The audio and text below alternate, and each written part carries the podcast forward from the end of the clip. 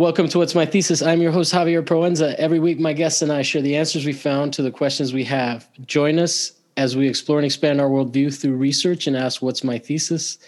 And uh, today, my guest is Sophia Heftersmith, which I always, I, I love like reading because it's one of those names that I can imagine like a drill sergeant in some like McHale's Navy type show going, Hefter Smith. That's really funny. Usually people don't like pronounce it right off the bat. Um, really? yeah. Like people call me like like Heifer Smith. Heifer Smith. Yeah. but does that does that ever make you feel weird? I mean, no, I think it's pretty funny. Yeah. Uh, so uh, yeah, I was listening to a podcast, and uh, there's like a cultist who who gave the name, like you know, one of the things that cults do is rename people. Yeah. Like so that their past life is gone and they're like somebody new. And yeah. her, her, name was Hogula or Hogula. And I was like, oh my God. very and, interesting. and she was one of his most devout people. Like uh, it was this guy, uh, I forget it was a French guy, but his it, it was him and the Anthill gang or uh, the Anthill kids were the name of the cult. So I just recently learned about that, which is fun. That's really and, interesting. Uh, and uh, are you at all into any of that stuff, true crime and whatnot? I actually am. okay, so you're yeah. a little bit of a nerd into that. Yeah. Have you watched the Night Stalker documentary? I have not. I've heard a lot about it, and I heard it's really good, but I've not seen it yet. Yeah, I haven't had a chance to check it out, but uh, or all the way through. But yeah. I've started some of it, and like I work in that area, in the Monterey Park Rosemead area. So it's like now I'm like really excited. I'm like, oh, that shit happened, because yeah. like, and then one of the things that's weird is that like that's like toxic landfill dumps, like like uh, landfill sites that are like just uh, wide open, uh, you know, like over there. So I I think that might have to do a little with I don't know. It just adds something weird to the vibe. I still haven't seen the documentary, so I can't. I know who Richard Ramirez is, and I'm like familiar with him, but I haven't seen the documentary as it's been made. So it's been a while since I remember all that. Yeah. Who's your favorite serial killer? I don't know. Okay, so my thing about it is like I don't know if I'm, I'm like super into like I don't have like a favorite serial killer. Okay. But the the podcast that I listen to, the people that host it are really funny. Is it and last so, podcast on the left? No, it's uh my favorite murder. Okay, yeah, yeah. I've used to listen to them. Yeah. And uh, there's another one called Morbid, but they're both of the people that host it. They're really funny, and so. But I also really like the thing about true crime. I really like puzzle solving and kind of uh-huh. like figuring out like things that happen because like you don't get to see really what's happening during the murder. So like when it all comes together, it's like, oh my god, that makes so much sense. Or like that's yeah. not what I was expecting. So I just think it's really interesting. Yeah, I was just listening to one about JonBenét Ramsey, and it's it, it's always fun when there's like not a lot of information because that's when it gets crazy with the conspiracies. Yeah. You yeah. know, like when when people don't really know what happened, then it's all bets are off. It's yeah, like he gets all these like weird stories that come out and people start making shit up and you're just like, what's true and what's not. yeah. If you like uh if you like I mean, I know that this is weird to start a podcast plugging other podcasts, but if you like that, check out if you like my favorite murder, check out uh it's three dudes, so maybe the vibe is different. Because I think one of the things that kind of got a little bit uh, alienating for me was just how precious they are about the community of people that are like you know like my favorite murder yeah. to me is kind of like a bunch of women discovering that they're not alone whereas like people have been into true crime forever so for me that's a little bit like what? Like you know yeah, it's not like yeah. a new phenomenon. So for me for, for me when they like when they're like at the end of every episode they're like you know, it's you guys and us, and we found each other. And I'm like, bro, you guys just talk about fucking murder. You're making it this special thing about women empowerment. It's like, y'all are just a bunch of morbid fucks like me. Like, it, it's not. yeah. they're not funny. They're definitely funny. But, uh, but yeah. yeah. no, I see you're. I, I'm definitely into a different flavor, and they had some weird stuff. Like they've definitely had some uh, some stuff where they've gotten into trouble with like minorities, you know, and uh, and Oh, racist. really? Yeah, they had a thing where they like it. I don't even want to recount it because I'm not trying to throw shade at any podcast that's more successful than mine. Because you know, one day I will be like, and you know what, my artist community, I couldn't have done it without you. And we're just a bunch of artists and we needed to find each other you know? And everybody thought we were weirdos and creepy and we were lame at parties you know? Yeah. So you get it. But no i totally i totally like uh like i used to listen to it pretty religiously uh but Yeah. the the thing i like about last podcast last podcast is that it's just uh they do like multiple episode in-depth deep dives so if you want to Okay, feel like shit for a few weeks you can you know Gotcha. so so are you in la I, I i don't i'm not even sure how you ended up in my uh in my instagram radar That's funny. Um, I'm actually in Costa Mesa, You're in Costa Mesa, so that's like how Yeah. far from here? like an hour. Okay, It's, is, uh, and that's like on the coast. Yeah, it's um, I would hope so. It has coast. You never know here in California, but it has Spanish coast. yeah. it could just as Uh, easily not have a coast. um, it's right. It's like it's right, um, kind of in between or part of like Newport Beach and uh, Huntington. Okay, Huntington. so, So, it's like, uh, There's a, it's it's south of here then. And, yeah, Okay, Yeah. yeah, yeah. And like, how long did you grow up out there, or are you from there? I I actually grew up in Laguna Beach and then uh, recently moved to Costa Mesa. I think last summer, and Mm-hmm. I've been for a couple months now. But I really like it. How long? Uh, uh, so, how old are you actually? Is the question now? Because I'm 19. You're 19? Oh my God. I think you might actually be the youngest person that I've had on the show. I have Oh, cool. so many questions off the fucking Oh, bat. you okay? this is almost like I'm this close to you needing parental consent to Oh be uh, to speak publicly, speak for yourself. You're just like a fresh adult. Holy shit. Yeah. Yeah. So so wait, you might actually be too young to even like remember the show Laguna Beach. I remember that show. Okay, I mean I don't know. I don't know how long ago it happened. Uh, um, yeah, my I, my sis, some of my sister's friends were like the younger siblings of uh, the people on the show. Wow. And she's older, Yeah. I'm t- I take it. What? She's older, I take it. Yeah, she, she's uh she's 23, 24, 24. Uh-huh. Oh, good sister. 23, 23. I don't know. All right. Uh, she lives in Montana now, but yeah. so that explains a lot of how I, I, I of like your your Instagram feed because it's like it is like you know one of the things that I thought was funny and I was going to give you like you know like playful shit because I never see you and your crew wearing masks. Okay. This is people give you shit about that on Instagram or no? I don't give a no, fuck. but okay. So when when we're like together, we have a very specific like group of people Yeah. that we hang out with. it is the same uh, people every time. Yeah, it's it's always the same people, and because there's always people at my house next door because we took over the warehouse next door to us, Mhm. and we like turned it into a little like uh, working studio. So it's like we're always around the same people, and it's like always the same. We're all very careful. Like I have to be really careful because my parents are older, so like, Mhm. and they're still in Laguna. So if I go and see them, you know, Yeah. so I'm very cautious still. But um, it's always yeah, it's always the same people. Yeah, yeah. No, I was, I, but it looks like you guys are uh, like one of the few people in the world that are having fun right now because of that.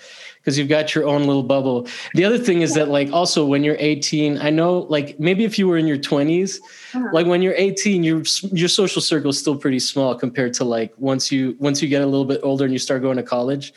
Because I mean, I this is you're 19, but yeah, yeah, yeah.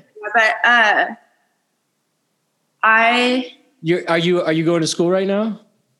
No, I'm not. I'm No, not. I, I that's not a judgment. I don't. I mean, you're painting. That's fine. Okay. You're an artist as far as I'm concerned. No, I just it'd, it'd be cool. I would I would love to go to art school. It's just really expensive. I know. I'm with you. So Yeah. I, that's why that's why I don't. I, that's why I support people that don't go to school and and like have people that don't go to school all the time on the show. Yeah. Uh, namely myself. I don't have an MFA. so, but yeah, no. Um, so then you are sort of in this like transitional period. I don't know. It's been so long since I was like I had just graduated high school, and then you're kind of an adult, and you have this like option where you can go and postpone adulthood by Yeah. going to like college, or like you have to sort of fucking cope. You know? Well, the the interesting thing is for I feel like I kind of got a jump start because I did homeschooling uh, the last two years of my high school and started Uh-huh. working like Oh. while homeschooling. So I've kind of been like doing my own thing for a couple of years now. what and, like- what what kind of work were you doing? Um, I was doing a lot of like styling, um, and I was signed to like a modeling agency for a while, and then uh, just As a stylist or as a model? as a model, and then Okay. uh, I did just like trying to make money off of work and uh, like my artwork, and just trying to hone in on my style. And my, my last year of high school, high school doing homeschooling was basically basically just uh, art history classes. So Okay. yeah, it was it was fun, but Is that so through homeschooling? That's kind of how you figured out that you wanted to to like uh, to be an artist and start painting and stuff like that, or were you into that before? I've my both of my parents paint, and Okay. so and like I have a lot of members that were artists or do creative things, and so since I was a little girl, like Mhm. always knew that's what I wanted to do. Yeah. Yeah, And so what, it's, like- it's very. What specific? So specifically painting, just I guess, uh because I've seen some of your work, and and and it's like uh, it doesn't come off like you haven't been. To, like it seems like you probably wouldn't need to go to art school to have someone get you to the same place that you are now. You know, like. uh uh so so it's interesting i mean uh like why how, how what because painting to me has always been somewhat of an elusive thing in in Uh-huh. terms of as a contemporary medium i'm not necessarily that well versed even in like basquiat and and and all of that you know Yeah. um but but uh like it but there seems like there's definitely like you definitely have a voice or a style or something right? Like it's not and it doesn't come off like a gimmick. So like you're eight you're 19 now. Mhm. um how do you feel you ended up getting there? Like what because like you know there's always the virtuoso myth but then there's also like if you have support when you're young obviously it seems like you've had that right? And you've had clit- critical discourse within your nucleus. You've had it outside of an educational system necessarily right? So so Um, what, but how, how do you feel like that like it seems like you're kind of ahead of the curve on what people go to college to do. So Yeah. like how do you think like for somebody that wants to just kind of do it on their own self-impose this kind of thing and like maybe not go to school and get to somewhere where you are where you're sort of like in this place where you're comfortable with you've definitely had time to work on your stuff right so Yeah. let me know more about that Um, so my my parents are very like they're hippies. Okay. um, but like i think you're too young for them to be hippies technically my mom had me when she was 30 42. but she what did she how old was she in the 60s Uh sh- my my oh dad she was 42 when she had you? Okay that that's that my tracks. dad's 64 and my mom's 63. okay. All right. So um yeah yeah yeah yeah. They could be they could be. I'm like damn. They're both baby boomers. So uh but they're they're just like they've always been really supportive of everything I've done. Um and so there was a lot like growing up my garage was like fully turned into an art studio that both my parents worked in. hmm And so I was always in there with them or doing my own thing in there. And then I went to this school in Laguna called Annalise's, which is this kind of like language, uh, arts, and like gardening with like animals. It was another hippie school. Mm. so that was like very much um, very supportive in the way that I like express myself and like all the kids there. And so growing up doing that and then going to public school, which I hated.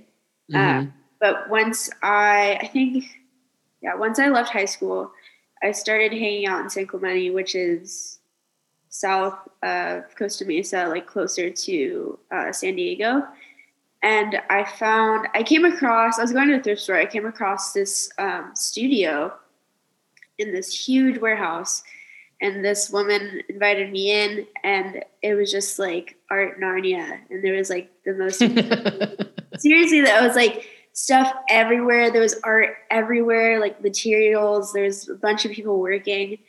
Um, and I started talking to her, and I would go back there and be like, I'll trade work to like work in here with you guys. Like I'll do anything. And so uh, they let me start working in there in exchange for studio space. And uh, what kind of did you assist them as an artist assistant? Did you assist in terms so of running the space? Uh, basically, the artist that own it is her name's uh, Diana and James Hill. They're this older couple. Um, they used to like they were like OG like Soho dwellers in the in the 60s and 70s mm-hmm. and um, lived in New York and stuff. And James uh, James Hill, he's one of like the most incredible painters I've ever seen. Definitely a big influence on me. Uh, Diane is a really wonderful ceramicist. And uh, what I would do is because James would make like five paintings a day and had so much work, I was in charge of photographing and cataloging everything. Okay. And so I would go in there for a couple hours and then I'd bring my materials and I'd work some like someplace in the studio. And after a couple months of doing that, I came in one day and they had like a little space set out for me with an easel. and so I spent the next two and a half years working there. And that's cool. where How I old were you at this time? I think I was like in between like I was 17 going on 18 Okay. And, uh, yeah. So I spent like three, two and a half years working there. Um, and the first year, I spent a lot of time working alongside James. And then there's two other artists that work in there, uh, John Giannotti and Marco. I don't know his last name, but those were like my teachers. Like they all mm-hmm. fully took me in and taught me so many important lessons. They've all like been around the block, have done the whole thing, and are just like keep keep making things. And so that was like my schooling. And uh, so yeah. you didn't go to like a specific art magnet school or anything like that. You just kind of you had an interest and you sort of pursued it, which is something that not like because I mean I got a D in my art uh, class in high school, yeah. like which is something that's so fucking crazy to me now because like it was a different kind of program, you know, like the no, art like, teachers. No, yeah. like the, like the art. What is that? What is that? What? I'm getting an echo. I'm getting an echo. An echo? Uh oh. Uh oh. It's I don't know why it's coming. It's I don't know why it's coming. Oh my god, your face not blank. I thought there was something behind me. You scared the shit out of me. No, it's my voice echoing back. Oh, okay, got you. I guess it stopped. All right. If like okay. there's something that Zoom does to sort of cancel out your own voice when you record, and I guess it just fa- it was weird. faulty for a second there. But um so yeah, so that's interesting cuz like to some degree it's not necessarily like the traditional um you know, there's a lot of shit that like uh gets into like people's heads about how you have to go about becoming an artist and what is validating. And at this point I, i'm starting to be of the mind that if you don't want to teach art as like an adjunct or anything like that then an mfa doesn't really necessarily make sense right? You can surround yourselves with with artists. That's kind of what i'm doing with the show. This show is essentially my attempt to sort of do something similar to what you did just you know as a midlife crisis instead of like young ambition, right? but it's really interesting to me because uh, because it's basically like that's basically what I'm trying to do, just like know people and and you know, I guess at this point I've I'm not I'm not. Um, I ha- I did go to some school and I did, I went to my undergrad for like seven years because I didn't I, I, I didn't want to like leave and I was so obsessed with learning. So this is my way of staying in school without paying my fucking you know. I took advantage of yeah. like UN money to go to school yeah. for that long. All right, so it's not like it was on my parents, but uh, or yeah. maybe some of it was. if I'm being real, because I don't think UN covered seven years straight. I just went to a, an affordable school called FIU, but you know, and obviously there's like um, we're we're definitely coming from a specific class perspective, both you and I, right? In terms of this, because you're living yeah. in Laguna Beach, you're, you're you're going to, you know, I grew up in Italy. There are some fringe uh-huh. benefits that are associated with this privilege. So I don't want to be like, oh, it's that fucking easy, you know. Oh. but you're also coming from privilege and you are making a choice not to go to school because it's too expensive either way, right? So that's yeah. how expensive school has gotten, right? yeah, exactly. exactly. Yeah. Um, definitely. No, I feel like it's very, it's very interesting, like coming from such a small bubble of a town mm-hmm. like really zero diversity and just like because I grew up there, it was like you know it's that's like all I know. Uh, I've lived on the same street my whole entire life, so until mm-hmm. I moved here, so and then going and like working in LA and meeting all these new people and like seeing really how the world works in an actual sense was mm-hmm and it's it's it was it was really exhilarating because I was like, oh, I can really live my life the way I want to. And yeah. with that said, I do have the privilege to do that. Yeah. Uh, because of just like my background and the support I have, like emotionally, from my parents, and so, mm. um, uh, I am financially independent. so there are limitations and I have been for a really long time. So, um, but you know, it's, uh, it's definitely a very exciting time for me in my life, even though it's really weird because of all this COVID shit, but, um, yeah. I'm trying to be as respectful in that sense as I can while still trying to like make a go at it. But also like uh, I like that you've you've managed to do like it's almost like you guys have like your little COVID commune, which is cool. You yeah, know, for sure. Um, it's it's almost like you're in art school without being in art school. It sounds like. Right? No, it's it's so, definitely because yeah. I because I was given that chance to be around really incredible artists and have them give me an environment where I was able to explore so much and have so many lessons from practicing artists. I wanted to, and how important that was for me to mm. be around artists and to learn from them.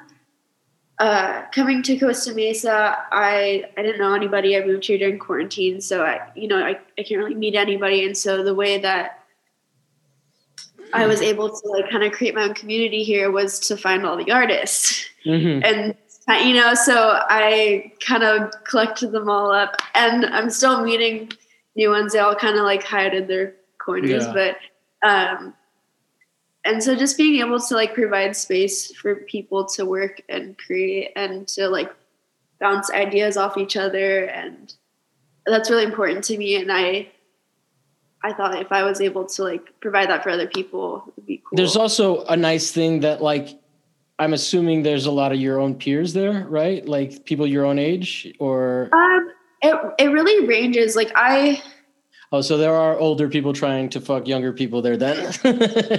I was like, at least that's a difference between that and college, but then no, that, it's the same shit. Yeah, no, pretty much. Um, but yeah. I feel like that's that's gonna happen everywhere you go. Well, you know, at least there's not institutional power behind it, you know. I mean, maybe some, it's more like when uh Uh, well, you know, it's more like when a comedian sleeps with his opener than than a professor. You know. yeah. Yeah. No, but it's still like kind of weird. I mean, whatever. Yeah. I'm not. I don't mean to throw shade. Who knows if I'll fall in love with this 18 year old one day? you know, you never know, bro. Harold and Maude was such a great movie, and all women love that one. Have you seen it? Yeah, I love that movie.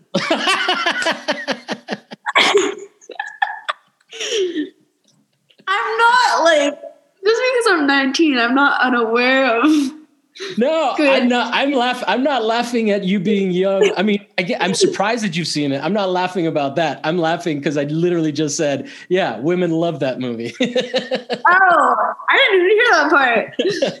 but if it was, if if it was, uh, if it was the other way around, if it was like a really fucking old dude and a young lady, and they were both like kind of weirdos, like. Yeah. they were both free spirits. It would be like, what a fucking creep and and I'm not saying that that's necessarily the wrong take. Yeah. There's definitely an imbalance of power. You know, we live in a patriarchy and all of that. But I always think it's funny that, like, you know, women fantasize about young men loving them in their old age too. I I mostly see it as like I just think he's a really strange person. I think they're just like very strange people in it. Yeah. And I find it very amusing, but I see what you're saying, and I.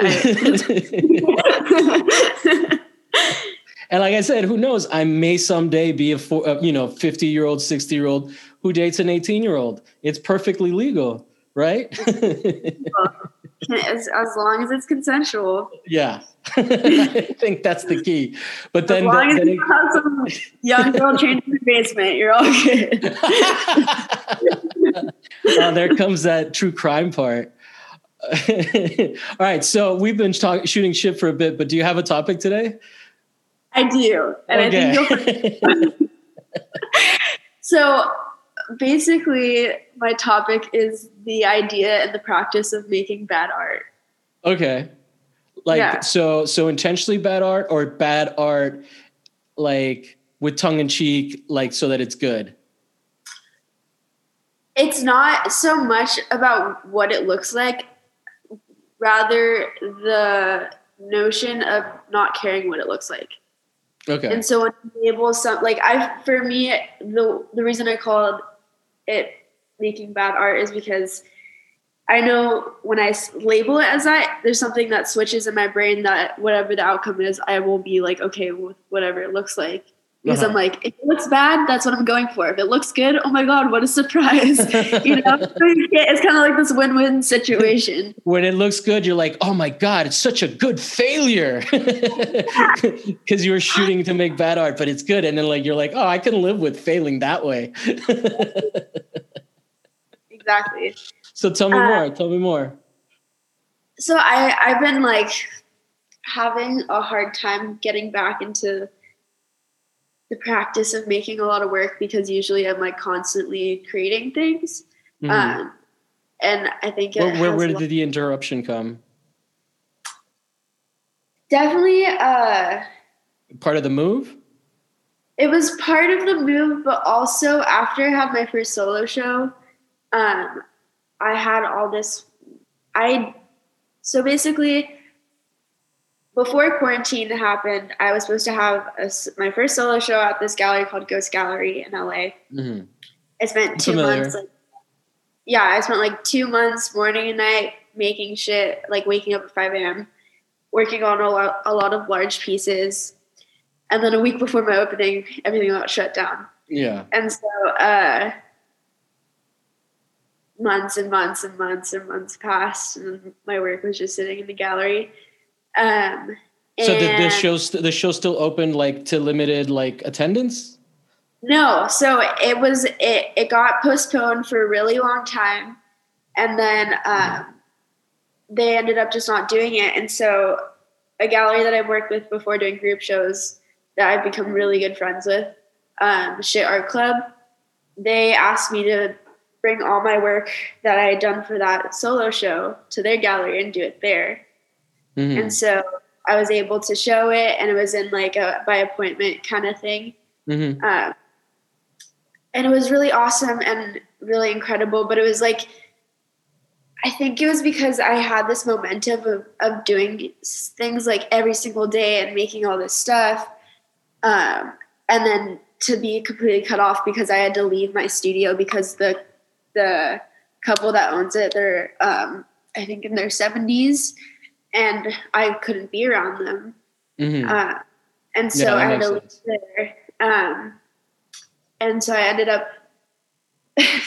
my studio became outside of my house in a in a easy up tent, ten by ten tent, and it rained for like th- like so long, and I was just outside. Like we taped up like a plastic sheeting, and I just like was bundled up and spent hours outside painting in the rain and this is near LA, which is like it doesn't rain very often, right? Oh no, it does not. it, not at all. I was just like, this is the most depressing shit I've ever. I was like, what the fuck?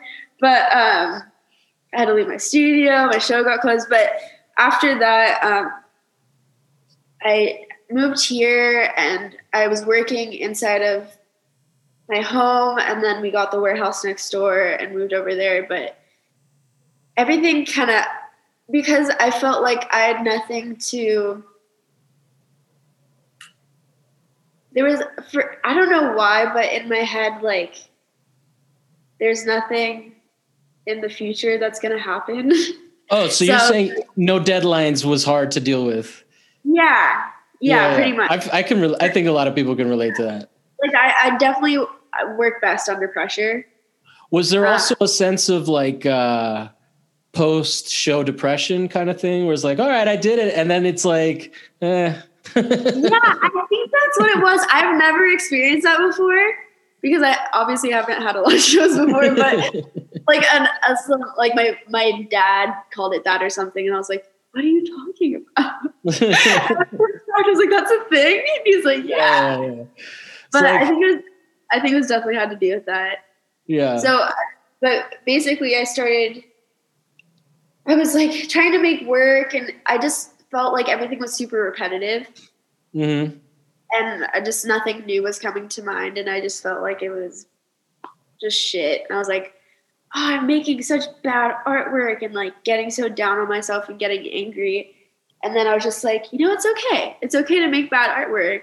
It's a part of the process and funneling yeah. out like bad shit to make the good stuff. And so I started kind of like this practice of like I'm just going to sit down and release whatever comes out.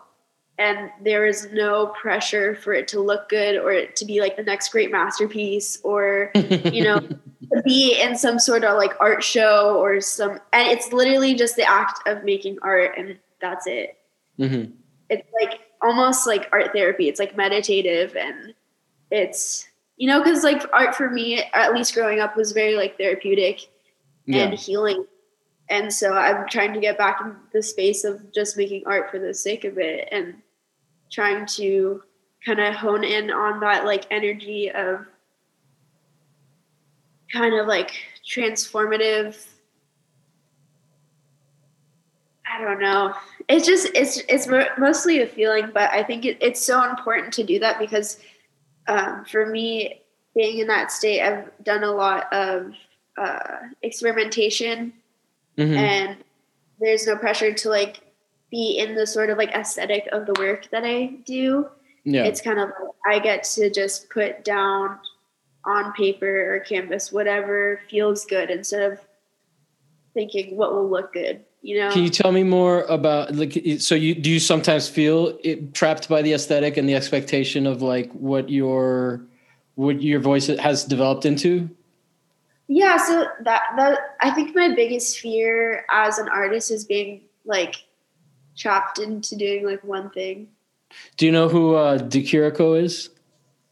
That sounds I forget his first name. He's a painter that painted in a very particular style and um, it's crazy because he started to try to break out of it. I don't want to burden you with this story, okay? Because it doesn't turn out well. Because it, I mean, it's not like true crime turned out bad, yeah. but uh, you know, it's not like he shot himself and five other people. it was okay. more of a it was more of a to to to make a living. He had to start painting like himself again, and, and yeah. Uh, yeah. And I've been to his apartment in uh, I think it's Piazza Venezia, like uh, in Italy, which was pretty cool. And to see that and hear the story in that space and be like, oh man, you still had a really nice apartment though. I would I would sell out to live here. no, but that, that, go ahead. Sorry. Uh, I was just I, I feel like you see that with so many artists, like for example, like Shepard Fairey. Yeah, yeah. Like stuff was really cool when he started out and it was very innovative and new I think the shirt, the, turning it into a shirt company also makes it, exactly, you know, makes it very repetitive. But even like you think about um, Guston and like his early works, and then the second he started painting like more figuratively, people were like, "This is shit." Yeah. Like, yeah. what do you do? Kind of thing. So I kind of, in my practice, make it a point to try and go yeah. down a lot of different avenues and explore a lot of different things and put it all out there as much as I can. And at the same time, it does end up in the same kind of realm of my style, yeah. which is cool because I was worried that I wouldn't have a style. Mm-hmm. But it's like becoming more and more clear as I make more work is that it's very, I do have a style uh, like specific to me. And so, um, yeah, well, I would caution you from saying style because style implies like a certain aesthetic, whereas uh, voice, I think, is maybe a more broader term that can like, uh, you know, because I identify with that. When I first started my like the things that I was into and started to actually get I have like the good fortune of being a conceptual artist which is basically what you you were just describing but instead of just like with painting it's like with all things. Yeah. So it's yeah. kind of a cheat because like, but then at a certain point you start, you sort of do have to start unifying it all, right? Like it becomes hard to like have, um, yeah. but then at the same time, it's not hard. it's almost easy because it's still you making the work and you're thinking about the yeah. same things. It's uh, similar themes. So I can, I can totally relate to that. What, um, do you have like, so when I, I feel like that's really interesting what you're saying, but um, how do you keep yourself like for example it can also go too far in one direction where i'm like just like um like just how do you keep yourself from overwhelming some like a work and still oh. being oh. evaluating it instead of overworking it while you're trying to make something bad does the making something bad do you feel like it gives you like freedom to say, "Oh, this is done" when you like earlier than you would? Yeah, I know. I definitely. I've I've always had like a very strong sense of like when something's done to me, I like I don't touch it. Yeah. You know, like I'm very like this is done. The second it's done, I put it away. I don't mess with yeah. it anymore. Um, but yeah, so I I just like I don't know if calling it making bad artwork is like the best term, but in my mind, that's I think what it's evocative, and I think I get it. You know. Yeah, you know, it's, it's like it, there, there's something in my brain that like clicks when I make that statement to myself. It's like almost some sort of like ego death of myself as like an, at least as an artist, mm-hmm. as like how I um, interact with the work I'm making and go about the work I'm making and leaving room for enjoyment instead mm-hmm. of like pressure, you know? And so that's pretty much like that has led me to be able to go back to making because I'm in the practice of making work all the time now because I have I've given myself the freedom to make whatever kind of in this like practice of making work um I'm able to create new images for myself. Whereas mm. when I felt stuck, I was making like a lot of the same thing over and over again. It was kind yeah. of just like this like void of like faces and boobs, and I was like, I can't get out. so, yeah, I lived in that space for a little while though. I, I mean, I'm still just kissing everything. Sorry yeah. in that universe. Yeah no i can relate to that. And i uh, one of the things that i do uh, a lot now is i just come up with arbitrary drawing systems and commit to them regardless of like how it's going to end up looking which can yeah. be a little frustrating because i do end up tossing a lot of drawings or feeling like they're not good. So now i'm trying to go back into the other way of like okay like one of the things that I did, I, I still don't know if I'm going to release it because there's still a lot of work to do. But I've been trying to do like videos of actual draw of these actual drawing systems and stuff like that to sort of get. Um, and for me, the reason to do that is not so much because I don't think a lot of people are watching my YouTube channel right now, right? It, there's a lot more people that listen to the podcast as a podcast than watch it on YouTube. But yeah. the uh, the I think what it does for me is it makes me commit because sometimes I'll get into making drawings and then in, I'll do the opposite. I'll end before it's done just because I yeah. it's like it's so fucking involved. And then yeah. with with I feel like and this is no dig on painting, but I feel like with painting you can paint over, but like ink on paper sometimes can just be so stressful. The deeper you get into the drawing, yeah you know? So i have had to sort of be like hey like do a balance of both. Like i need to finish it for sure. and i need to you know? So it, it's interesting to hear you talk about that. Because there is like um there's like not in your case but there is a danger of just not being committed to something if you don't care about it right? So mm-hmm. now it's more of like but i like i like the idea of like the freedom that that gives you and then also the idea of um, just plowing forward and actually putting committing something to paper. Because if you start getting too much into like pre-writing of your paper, you know, yeah. you can fucking write a paper like an entire paper in your head, but until you start putting yeah. it down, you know, you're fucked. exactly. Exactly. You got to draft it. So like part of that is like I got to finish three bad drawings to learn what I need to learn to make that fifth one and then exactly. that can be a frustrating part that's, of the process yeah. That's that's the point. It's but it's it, it's being okay with that. Yeah. And like accepting that I think there's a lot of myth in the way that we think about ourselves as artists too, right? Because no one else is expected to just crap out something like, you know, no one writes a fucking spreadsheet perfectly on their first try. You know, exactly. like these things take fucking like that's why people people have time to do it at their jobs, right? Like, uh, yeah. so it, it it's interesting. It's an interesting conversation in terms of like the uh, because what we're sort of getting in, in, into is like the you're kind of when you're trying to make like there's a lot of stuff a lot of industry and a lot of work in the world. I'm part of it. I, I, I have a job where i do the same shit over and over again right? And there's like and that's considered a good job right? Yeah.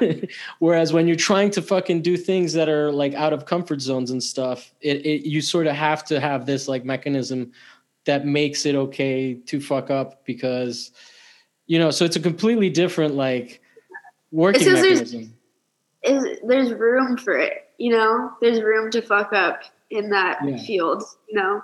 Whereas like if you're an analyst or like a bridge builder, you can't fuck up, you know? Yeah. Um but it but goes, I think sorry, go ahead. I, I was just saying that I think that I think it, we're very, um, as artists, very uh, privileged to have that space. Yeah. You know. I think that they don't that people don't actually give us that space. I what, what I what what I feel is that I think that like a lot of you know like a lot of the thing this is just going back going into like one of the most typical things is like people asking you to do work for free for exposure. They, th- they there is this myth that like it didn't take work or training or anything like that. It's like you're just good at that. Why can't you just do it for me? You're just fucking good at it. I'm not good at it. It's like yeah, you didn't fucking spend all your your life learning how to do it, right? You know, so it's like this invalidation and I think that we internalize that attitude towards us when we're making yeah. work and and i think that like that's when that's when you said ego death i think that that's what triggered is like we have this idea of like well if i'm not a good artist like what am i even doing Exactly. I'm wasting think, everybody's time, including my own. No, ex- no, I like, I totally, I totally get what you're saying. I, I definitely feel that. And that's, that's the thing is like, that's where I'm at right now is the, the ego death of the artist of being like, I have to make a bunch of good work and everybody has to like it and I have to like it and all that, you know, that pressure yeah. of like, if it's, if, because we are artists and we depend on our good artwork to sell and to make our living. And if we don't make good artwork, we're fucked. Mm-hmm. There's so much pressure that we put on ourselves and that other put people put on us. And um, so I'm trying to release that yeah. in a responsible way with still being able to like take care of myself financially, but also have the practice of like pushing things through. Yeah, yeah. yeah. Yeah, no, that makes perfect sense. It's tough. It's not an easy thing because everything in it, like the whole world as it exists now, even like even there was a time where like artistry mattered, especially in American culture, right? Like they don't. There's been this thing with uh, the New Democrats for a long time where they the, the, the neoliberalism you've heard the term i'm sure it's like everybody's saying but essentially what that is is the idea that there is no such thing as a free space right? There is no such thing as a like everything is monetized. And in that space i feel like art and artists definitely get choked because there's you know it is a leisure activity. And to some degree there's a reason that we two people of at least middle class are having this conversation right? Yeah. because because the reality is is that we have the resources to have the leisure time to do this. We're not fucking right? Like that's the reality of it. We've had the support financial or otherwise emotional also because it takes some of that. Um, but then even then i've had support from my parents but their understanding of art is so fucked up that like their advice was terrible to me. no, I mean I love them very much, but like you know, they, they, their idea of like what my life would be like as an artist and how that would pan out, I had to sort of teach them about the reality of the world. Be like, no, this yeah. isn't how it works, right? Like so, so it, it's it's. Uh, I think that there's a lot of things that it's it's actually really impressive to talk to someone 19 years old that's like on that path and that and and I'm excited that people haven't told you that you need to go to school and stuff like that. You I know, people need to go to school, but it was not from my parents. It was from the people that I really looked, you know, that I've looked up to. Yeah, that makes. But know? I think I think one of the I think that there is like something to be said for school, right? I'm not bashing it. I would love, absolutely love to go to art school. I can't afford it, and I don't want to be in debt for the rest of my life. And, and you're not so, going to be able to make art. That's the parad. That's the paradox. Like exactly. Yeah. And then and, I'm gonna go ahead. Yes, I was just. I would have to get a nine to five job to pay for my student loans, and then I'm I'm not qualified to have a real nine to five job besides like working in a coffee shop. yeah. so. And that's a whole business is gone. Doesn't yeah. exist. You can't work at coffee shops anymore and expect to, you know. it's it's a it's an insane thing and uh, it's crazy to be an artist right now, but congratulations to you for for uh, for fucking hustling, you know. Mad respect and I don't begrudge anybody who does it. Uh, uh, but the other the other thing that is kind of a crazy reality is that then you only have people from a like then you lose diversity in the art world, right? When it's only people from a middle class, like, and I'm not talking about racial diversity because that's the only thing that people want to talk about. There is in art, there is class like in the world there's class diversity and that is something that is severely lacking right? Like we function at like maybe the artist run space level we're not at the Hauser and Wirths and all of that right? Yeah. like but but uh, there's a whole class of people that can't even participate in art and would otherwise yeah. be creative people because they can't you know? So, yeah. so it's it's always something to keep in mind like that like uh yeah it's a privilege but then like if you don't do it, who the fuck is going to do it? exactly. you know, like yeah. you can't be like, oh man, I'm so lucky that I have these freedoms and I feel guilty about using them. Like use them, so other Yeah. people can. Don't give those away, right? So Yeah, it's like it's kind of a double edged sword, but yeah. it's a nice one. Can, can you can you tell me a little bit more before we we close out here? Uh, like, what is your perspective as a 19 year old kid? Like, you know, because I know that the stereotype is that like, oh, you kids don't know anything, but you're gonna have like we you, you're coming. Here's how I see it: you're coming into an uh, into a world where everybody has pro, pre-programmed ideas of how things are functioning, and right now Yeah. every all of that shit has collapsed for a lot of people so you're watching a lot of people's words and people and i'm guessing you know my experience is that people are trying desperately to hold on to that what do you see that like how do you tell me more about that Uh, that's very like broad. no that's fine T- I ta- th- take the question how you want I, to okay. I think that it's very needed the change of perspective Mhm. for some like some cases, um, or for a lot of things. But I don't know. I think I think that. Huh. Can you word the question a little bit better? like Yeah, a more no. like well okay i just don't i don't want to lead to, i try to ask non-leading questions sometimes so that's what i was trying to do but that's okay it can be overwhelming so uh, like, yeah. I, All right. So right now, you have as much of a realistic job at, at, at succeeding as someone who starts a new business in this Yeah. world that we live in, right? for like, sure. like whereas I, I was a kid, it was like artists were like, oh, what the fuck are you gonna do with that? Whereas now, Yeah. if you want to start a fucking small business, like, what the fuck are you gonna do with that? Yeah. Yeah.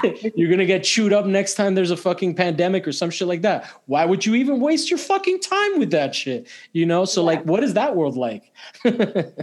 Yeah. Um, I think it's definitely scary. I definitely it's very scary and it's definitely a big risk for me that is somebody that's considered like a non-essential worker Mhm. um, for this time. But uh, I don't know. I just know it's something that no matter what, if I make any money doing it, if I get any sort of like recognition for what I'm doing, I know I'm going to do it no matter what. Mhm. And so, It's a compulsion. yeah, it's definitely, it's like, it's definitely compulsion. That's a great word for it. I, I, it's what I love doing. It's what I've always loved doing.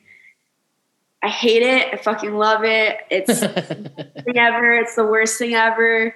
But it's mine and it's me and it's who I am. And that's like all I can say about that, you know? Yeah.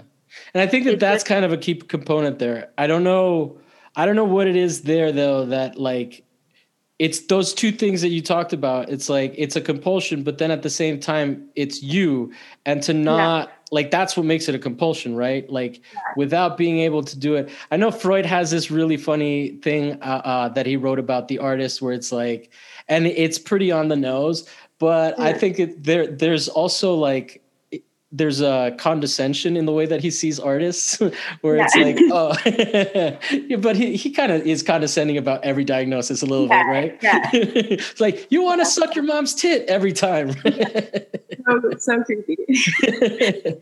But- like, I, he's definitely projecting him wanting to sleep with his mom onto everybody. what if we found out that was the case? It was like, oh yeah, nope. Only Freud wants to fuck his mom. So much sense. Oh my god. Uh, yeah. what if? It, yeah, that's hilarious. Or what if it was only academics who read Freud and Oh Freud, and then that's why it was like just this vast conspiracy. Uh, you don't you don't want to fuck your mom? what? That's crazy. I thought everybody wanted to do that. uh, my God, I guess that the fact that Oedipus. Well, no, but those guys were tho- that was Greece, so Greece was a little weird too.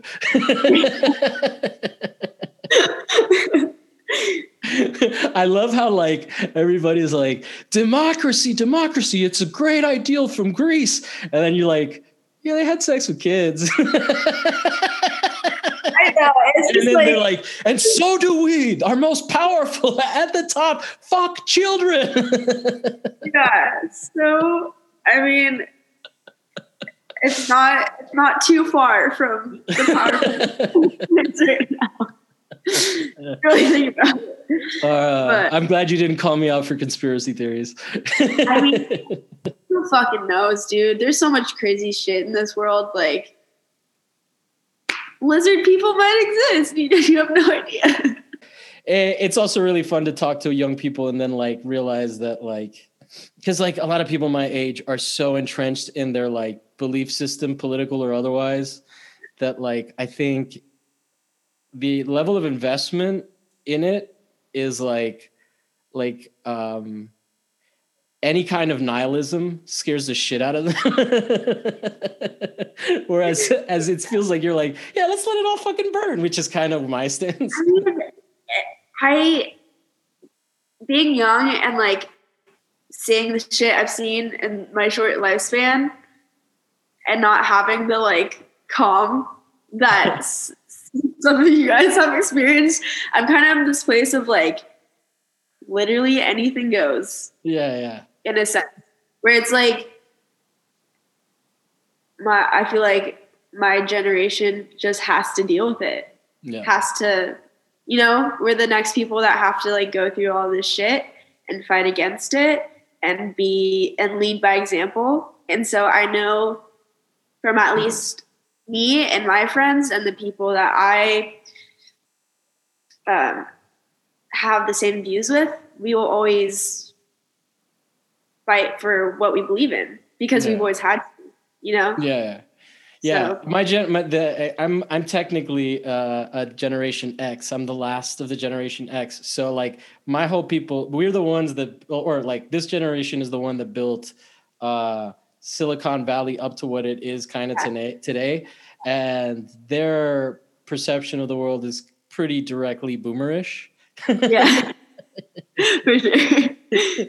Where they're like, you know, I, one of the things that I love about the boomers is that there was a project called Atoms for Peace, where they were like, "Yeah, we'll just fucking frack with nuclear weapons," and then the the the oil and the gas. Oh no, sorry, the gas was contaminated with radiation, so it was fucking useless. They're like, yeah. "We'll make a canal like the Panama the Panama Canal." It's like just these like hard-ons for like, we're gonna fucking destroy, you know, like this mountain. We're gonna take this part off and like, you know, fully rape the earth. Yeah, yeah where and it's like and then and i think that like uh i think that the uh, generation x and the tech community is very much like we're gonna rape your fucking mind.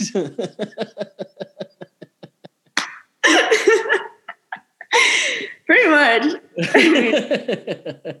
Anyway i hope uh, i hope you had fun today uh, do you have stuff that you want to? Do? Good. I, uh, uh, I now I understand why you were a little bit nervous, but I I, I always had faith in you. uh, but yeah, I'm I'm very excited to have had a 19 year old on the show. Uh, not very many opportunities that I get to talk to them, so I will definitely have you back on. And uh, if you've got yeah. some more youngins that you can re- reference refer me to, I would definitely be down to hear what they yeah. have to say. If you have like the most conspiracy theory minded of your friends, send that motherfucker over to me. I have, I already have somebody in mind. okay, I want to talk like what, uh, like I want to talk with the most conspiracy-minded uh, uh, Zoomer or Generation Z. Sorry, Zoomer is offensive. I think. Um, I think he's in his 30s though. I don't know. Oh, he's in his 30s? Oh, no, no. I want a young kid who believes in QAnon. No, I'm kidding. oh my god. Um, I'm down to get weird, bro. It's so weird, weird out here. But yeah, yeah, anyway, do you have stuff that you want to promote? Do you like we can promote your Instagram, which is Rita Callow, which is uh I for a long time I thought your name was Rita. uh, it's yeah. a nickname my sister gave me when I was really I think in middle school or something, and it just stuck. Uh-huh. And then uh, she was like, "It sounds like Rita Callow," and then I was like, "Rita Callow," and it was kind of like this inside joke between me uh-huh. and her. Um, so yeah, there's my Instagram. Uh, Are you on? Uh, sorry. Uh, I was gonna plug Shit Art Club, the gallery I work with. Okay. They're the best. They're mm. They like have totally created the most amazing community of artists. Um, Where's that in Costa Mesa? No, that's that's in downtown LA, like right next oh. to Skid, Skid Row on uh like Los Angeles and Fourth, like right on the corner. Oh, I was just there today in that area. Cool. It is uh, yeah. Skid Row is like downtown now. It's not just Skid Row anymore. Skid oh, Row. Oh, I know. For people in, uh, who are not from LA, Skid Row is the homeless area. Basically, in downtown, it's not it, it, like I've heard people say that like every bridge in the in LA is has people sleeping under it. It's now it's gone beyond that. Anywhere, really? any sidewalk. Sorry, any sidewalk that does not have a storefront so if you see if you see like any alley, anything yeah. that doesn't have a store open to the street, there's people living in tents. Everywhere. Exactly. Yeah. There's it's insane. I swear every single time I go up to LA it gets worse. And I'm there a lot. I so. live right next to downtown and it's worse than the last time I went. Yeah and Crazy. I went like a couple weeks ago. yeah. It's it, it's progressively like this shit is happening. It's weird. You can't necessarily like uh, see it on the television, but if you live no. in the areas, it's fucking yeah. happening. I want to confirm. It's not like it's not made up, guys. uh, so anyway, then shit gallery, and then what else? Sure. Else? sure. Uh, art gallery, shit gallery. shit gallery. Um, uh, That's know. it.